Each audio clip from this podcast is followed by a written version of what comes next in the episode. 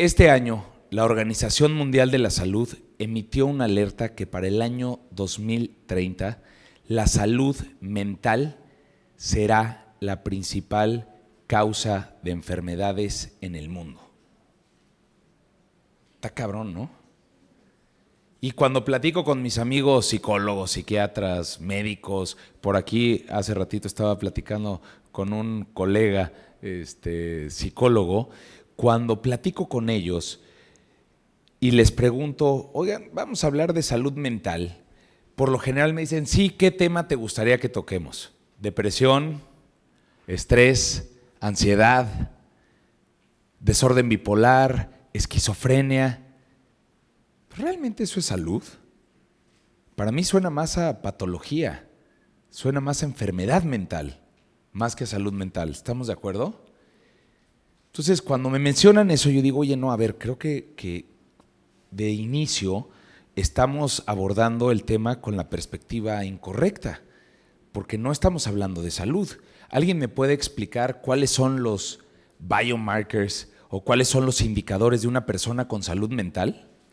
¿Alguien de aquí lo sabe? ¿Cómo se ve una persona con salud mental? Estable. ¿Qué más? En paz, feliz. Me encanta.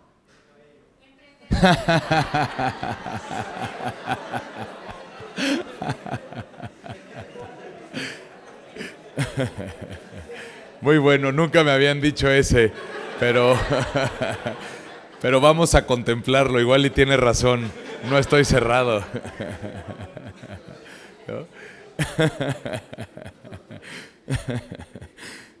Bien, bueno, sí, estoy de acuerdo con ustedes. En paz, feliz, estable, con foco de atención, con coherencia. Entonces, cuando nos referimos a la salud mental, cualquier modelo de salud que conocemos no está pensando en las causas que provocan la salud, se están enfocando en la patología y cómo remover la patología. Entonces mi pregunta es, ¿por qué esperar a llegar a la patología? ¿No? Y déjenme les platico, porque aquí todos este, tienen algo que ver con el tema laboral, ¿no? ¿O hay alguien aquí que no trabaje o que ya tenga la vida resuelta? todos trabajamos, ¿no? Y todos tenemos que chambear para tener algo de ingreso y con ello este, subsistir. Entonces, ¿qué pasa en países latinoamericanos como México? Somos el país que más horas invierte en el trabajo. Sin embargo, somos el menos productivo. algo no estamos haciendo del todo bien. Trabajamos un chingo y no producimos nada. Y eso provoca un problema de salud, que es 75% de la población sufre de estrés crónico. Y el estrés crónico tiene otras consecuencias en nuestras vidas. ¿Alguien sabe cuál es la principal causa de enfermedades y de muertes en nuestro país? Trastorno de obesidad, son altos, pero la número uno son enfermedades cardiovasculares, que tiene que ver obviamente con la obesidad. Y de esas enfermedades cardiovasculares, ¿sabían que el 43% de las muertes es producida por infartos a causa de estrés laboral? Entonces este pedo mata, güey. O sea, no, no, y, mucho, ¿sabes? No es, no es un tema eh, que hay que tomarlo a la ligera. Entonces, cuando estudié desarrollo sostenible en el MIT, tenía una intención, ¿no? Y además un ego gigantesco porque creía que yo podía ayudar al mundo. ¿Cómo? Pues tratando de buscar soluciones que restablecieran la sustentabilidad del planeta. Pues imagínate qué, ego tan más grande, ¿no? Pensar que yo puedo ayudar al planeta. Planeta es un ser muchísimo más grande que nosotros. Es un ser que está compuesto de muchos entes y de muchos organismos que funcionan prácticamente en un orden divino. O sea, no hay manera de poder explicar científicamente cómo hay este balance armónico entre el reino mineral, el reino vegetal, el reino animal, el reino elemental y en los últimos años ha ocurrido algo muy interesante.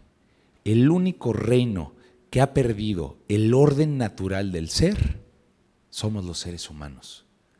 Nos hemos deshumanizado. Y me pregunté, oye, pero ¿por qué? Si antes no era así. Si uno estudia o observa cómo viven algunas otras culturas, algunas otras tradiciones, pues tienen una interacción bastante saludable y bastante sana con el medio ambiente. ¿Qué ha pasado? ¿Alguien tiene alguna idea? ¿Qué nos ha pasado? ¿O alguien no está de acuerdo en que tal vez no estamos este, dañando al medio ambiente? Me empecé a hacer estas preguntas y, al igual que ustedes, no podía encontrar la respuesta. Entonces, cuando empiezo a observar este problema, de la misma manera lo empiezo a vivir. Y a muy temprana edad, al igual que muchos de los que están aquí, emprendí. Puse mi primera empresa a los 20 años, inteligencia digital, y después se transformó a inteligencia artificial, y me tocó todo el proceso, desde levantar el capital semilla y justo antes de llegar al IPO, hago un alto en mi vida y me doy cuenta que había crecido mucho profesionalmente, había crecido mucho económicamente, pero a costa de lo más valioso que tenía, que era mi bienestar. Perdí mi salud física, mi salud emocional, mi salud mental y mi salud de comportamiento, a tal grado que si me observo el Javi de esa etapa, considero que era una basura de ser humano. O sea, no me siento muy orgulloso de cómo era. Sin embargo, eso me dio el impulso y las lecciones necesarias para buscar un cambio. Regresar a humanizarme. Y eso nos lleva a otra pregunta. ¿Qué significa ser humano?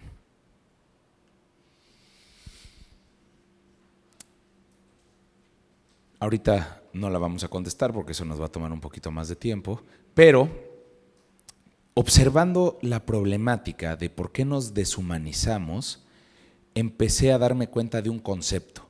¿Alguien aquí ha pensado en su vida personal y en su vida laboral? Y lo vemos como dos cosas diferentes, ¿no? Tengo mi trabajo y tengo mi vida. ¿Cuántos días tiene la semana? Ok, ¿cuántas horas tiene el día? 24. ¿Cuánto tiempo pasamos dormidos promedio? 8 horas. Nos quedan 16. De las 16, ¿cuánto pasamos en el trabajo? 12. A ese sí le chambea. Vamos a ponerle que 10, ¿no? 10. 10, 10, 10. 10 horas. 10 horas al día de 16 que tenemos disponibles para experimentar por 5 días a la semana. Perdón, nuestra vida es el trabajo, punto. Nos guste o no nos guste, esté bien o no esté bien, si el capitalismo jala, o no jala, vale madre. Eso es lo que es. Nuestra vida es el trabajo, no hay una separación porque es donde más tiempo invertimos. ¿Estamos de acuerdo? Entonces, yo creo que no hay una distinción entre la vida personal y la vida laboral. La vida es una e invertimos mucho tiempo en el trabajo. Y eso me llevó a reconocer y a darme cuenta que todo lo que me digan, la neta no sé y les prometo que soy una persona que ha invertido mucho en su educación. Y he leído algo, he estudiado algo, he estado en más de 50 eh, países, he estudiado diferentes culturas, filosofías, perspectivas de vida, he pasado desde la neurociencia hasta el chamanismo, a ser monje budista este, y emprendedor serial. Y en toda esta experiencia, lo único que sí les puedo garantizar es una sola cosa. ¿Saben cuál es? ¿Quién fue la sabia? Todos aquí nos vamos a morir. Sin excepción. Entonces, si esa es la única certeza que tenemos, y además no sabemos cuándo, porque en este instante, ahorita, infarto, se murió el pinche pelón. Digo, sería muy incómodo, güey, porque dirías, oye, ¿qué hacemos, cabrón? Este, ¿Cómo lo sacamos? Este, estaría muy raro, güey, ¿no? Espero que no pase. Pero podría pasar, ¿saben? Entonces, eso me llevó a preguntarme, ¿cómo estoy invirtiendo mi vida? Y es por eso que elegí con mi libre albedrío y mi conciencia dedicar mi vida a contribuir a un propósito mayor que mi propio ser. Y es tratar de solucionar una de las problemáticas humanas que creo que nos estamos enfrentando, que es cómo poder traer bienestar al planeta. Y eso me llevó a darme cuenta que el estilo de vida moderno en el cual estamos inmersos nos ha llevado a tener una vida bastante patológica. Porque cuando hablamos de cómo debería ser el lugar del trabajo, estas son las palabras que me encuentro. Estrés, ansiedad, depresión, desmotivación, preocupación, fatiga. Y ese es el común denominador.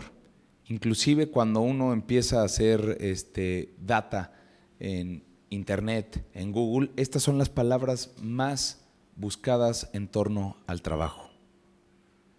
¿No deberían de ser estas? el lugar de trabajo no debería ser un lugar que nos inspire, que nos motive, que nos nutra, que nos llene de alegría, de empatía, de felicidad, de desarrollo personal. Por eso me gusta venir a estos espacios, porque me, me da esperanza. Me da esperanza ver a personas como ustedes, me da esperanza ver comunidades de este tipo que veo que están haciendo lo diferente.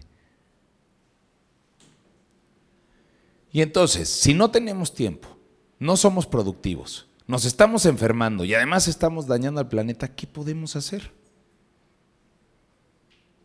¿Alguna idea?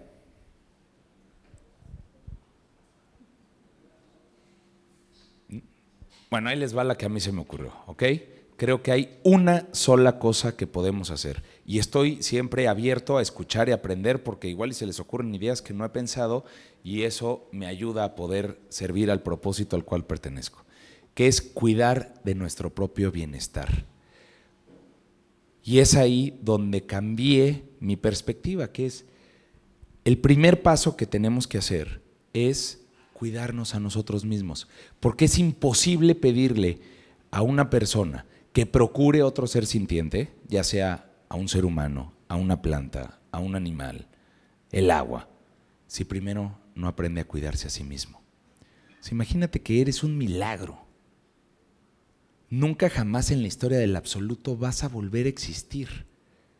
Y estás experimentando en este tiempo, en este espacio, en un planeta o en una roca, no sabemos qué es, que va a una velocidad encabronada volando por el espacio, ¿no?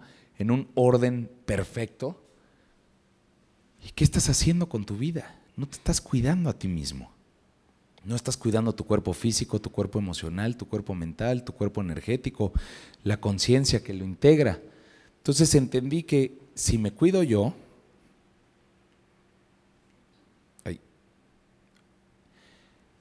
Entonces, cuido a mi familia, cuido a mis amigos, cuido al trabajo, cuido a la sociedad, cuido al país y también cuido al planeta. Porque si yo estoy bien, todo mi entorno alrededor va a estar bien. Entonces la única responsabilidad que tenemos o lo único que realmente podemos hacer es empezar con nosotros mismos, cuidarnos a nosotros mismos, invertir en lo más valioso y sagrado que tenemos, que es nuestro propio ser. Entonces, considero que si nos fue entregado el milagro, la oportunidad, la bendición de estar vivos, pues que no le estemos aprovechando al máximo. ¿A qué llegamos a esta experiencia? A vivirla, con todos los matices que ésta nos ofrece, no solo la parte positiva. Vamos a experimentar todo, pero para poder vivir hay que perder una cosa. ¿Alguien sabe qué es? ¿Todos son sabios aquí? El miedo. ¿Qué más da el que dirán? ¿Qué más da si me equivoco? ¿Qué más da si fracaso? ¿Qué más da si quiebro el negocio? ¿Qué más da si pierdo la relación? Vive.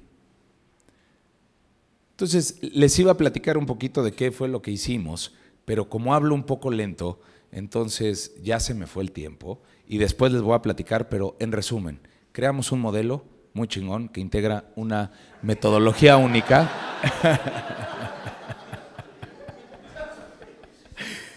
que lo que intentábamos hacer era cómo de una manera práctica, simple y sencilla podíamos acompañar a las personas a pasar de un estado simpático a un estado parasimpático. ¿Qué quiere decir esto? Dejar al lado la fatiga, el estrés, la ansiedad y poder experimentar la vida con mayor vitalidad, con mayor calma, con mayor foco de atención.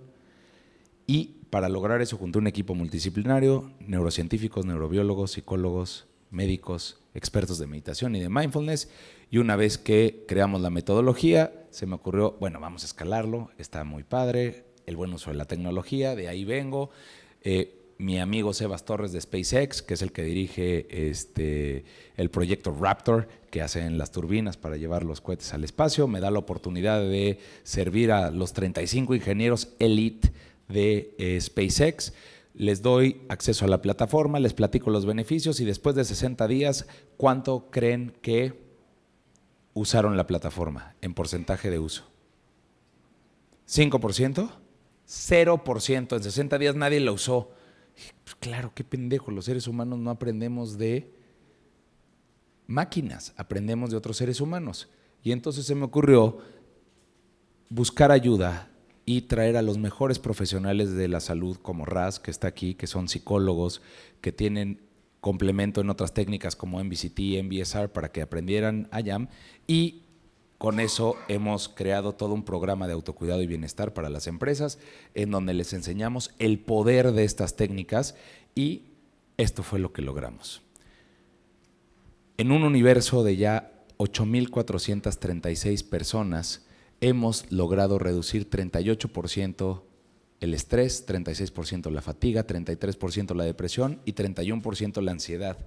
Uno de mis clientes, que es este, farmacias similares, el famoso doctor Simi, eh, me decía, Víctor, es que hay testimoniales de personas que colaboran con nosotros que dejaron los medicamentos para la depresión por el programa de Ayam. Imagínate qué bonito eso, ¿no? Un empresario que está invirtiendo en las personas que hacen la empresa y a pesar de que va en contra de su negocio, lo reconoce, lo aplaude y lo implementa, porque es lo correcto. Y eso ha hecho pues que haya mayor felicidad, mayor productividad, se reduce la rotación, entre algunas otras cositas. Entonces, eso hace que hoy me sienta muy bien conmigo mismo y que me sienta muy orgulloso de lo que soy, porque gracias a mi esfuerzo y a mi trabajo, las personas duermen mejor, se relacionan mejor, trabajan mejor y sobre todo viven mejor. Entonces la pregunta que quiero dejar hoy aquí para ustedes es, ¿qué estás haciendo hoy para vivir mejor? Es una que se quiero que se queden reflexionando en ella. Y para poder cerrar, me gustaría pedir un minuto más. ¿Me dan chance? ¿Sí? Porque hablar de bienestar es como querer explicarle a alguien el sabor del mango. Está cabrón. O sea, trata de explicarle a qué sabe el mango. Si no, pues es que es dulce pero agrio, amarillo pero peludito, suave pero duro. cabrón, prueba el mango. ¿Estás de acuerdo? Entonces el well-being no se puede racionalizar. El well-being solo se puede experimentar. Y me encantaría probar cómo podemos pasar a un estado parasimpático en tan solo un minuto. Muchos se van a preguntar el cómo, se lo resumo. Estimulamos el lóbulo frontal del cerebro, enfocamos la atención en la respiración, eso hace que hiperoxigenemos este, el cerebro, reduce la amígdala, relajamos el nervio vago, se reduce el nivel de cortisol en el cuerpo, eso relaja los músculos y con ello empiezas a liberar mayor oxitocina, dopamina, endorfina, serotonina. Pero volvemos a lo mismo, prueben el mango. ¿Ok? ¿Les gustaría experimentarlo? Va. Les voy a pedir entonces que pongamos una postura cómoda, ¿no? Que se dignifique, en donde puedan tener la espalda recta, no tensa, que pongamos los pies bien plantados sobre la tierra. Si pueden las manos sobre los muslos y si se sienten cómodos, pueden cerrar los ojos y vamos a enfocar la atención en la respiración vamos a permitirnos por un instante recibir este aire. Vamos a inhalar con profundidad y vamos a exhalar de manera suave y sutil. Inhalamos con profundidad y recordamos que no hay nada más que hacer no hay a dónde ir, simplemente disfrutar el proceso de inhalación y exhalación. Si la mente divaga, es perfectamente normal.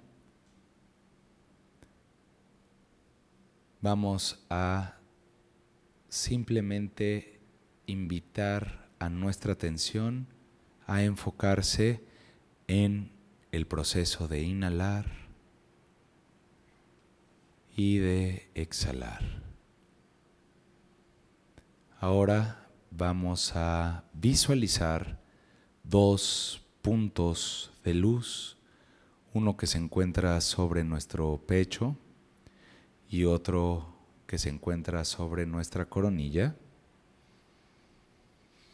Y en la medida en la que inhalamos y exhalamos, estos puntos de luz se expanden no solo en tamaño, sino en densidad. Y ahora vamos a decir un par de afirmaciones positivas para con nosotros. Estoy bien. Estoy sano. Y me siento muy agradecido por vivir la vida.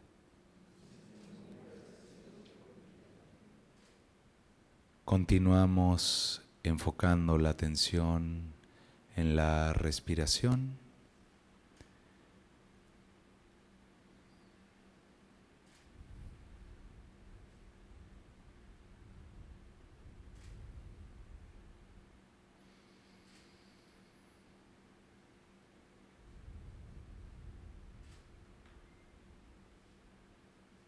Y con una sonrisa en la cara, poco a poco, podemos abrir los ojos.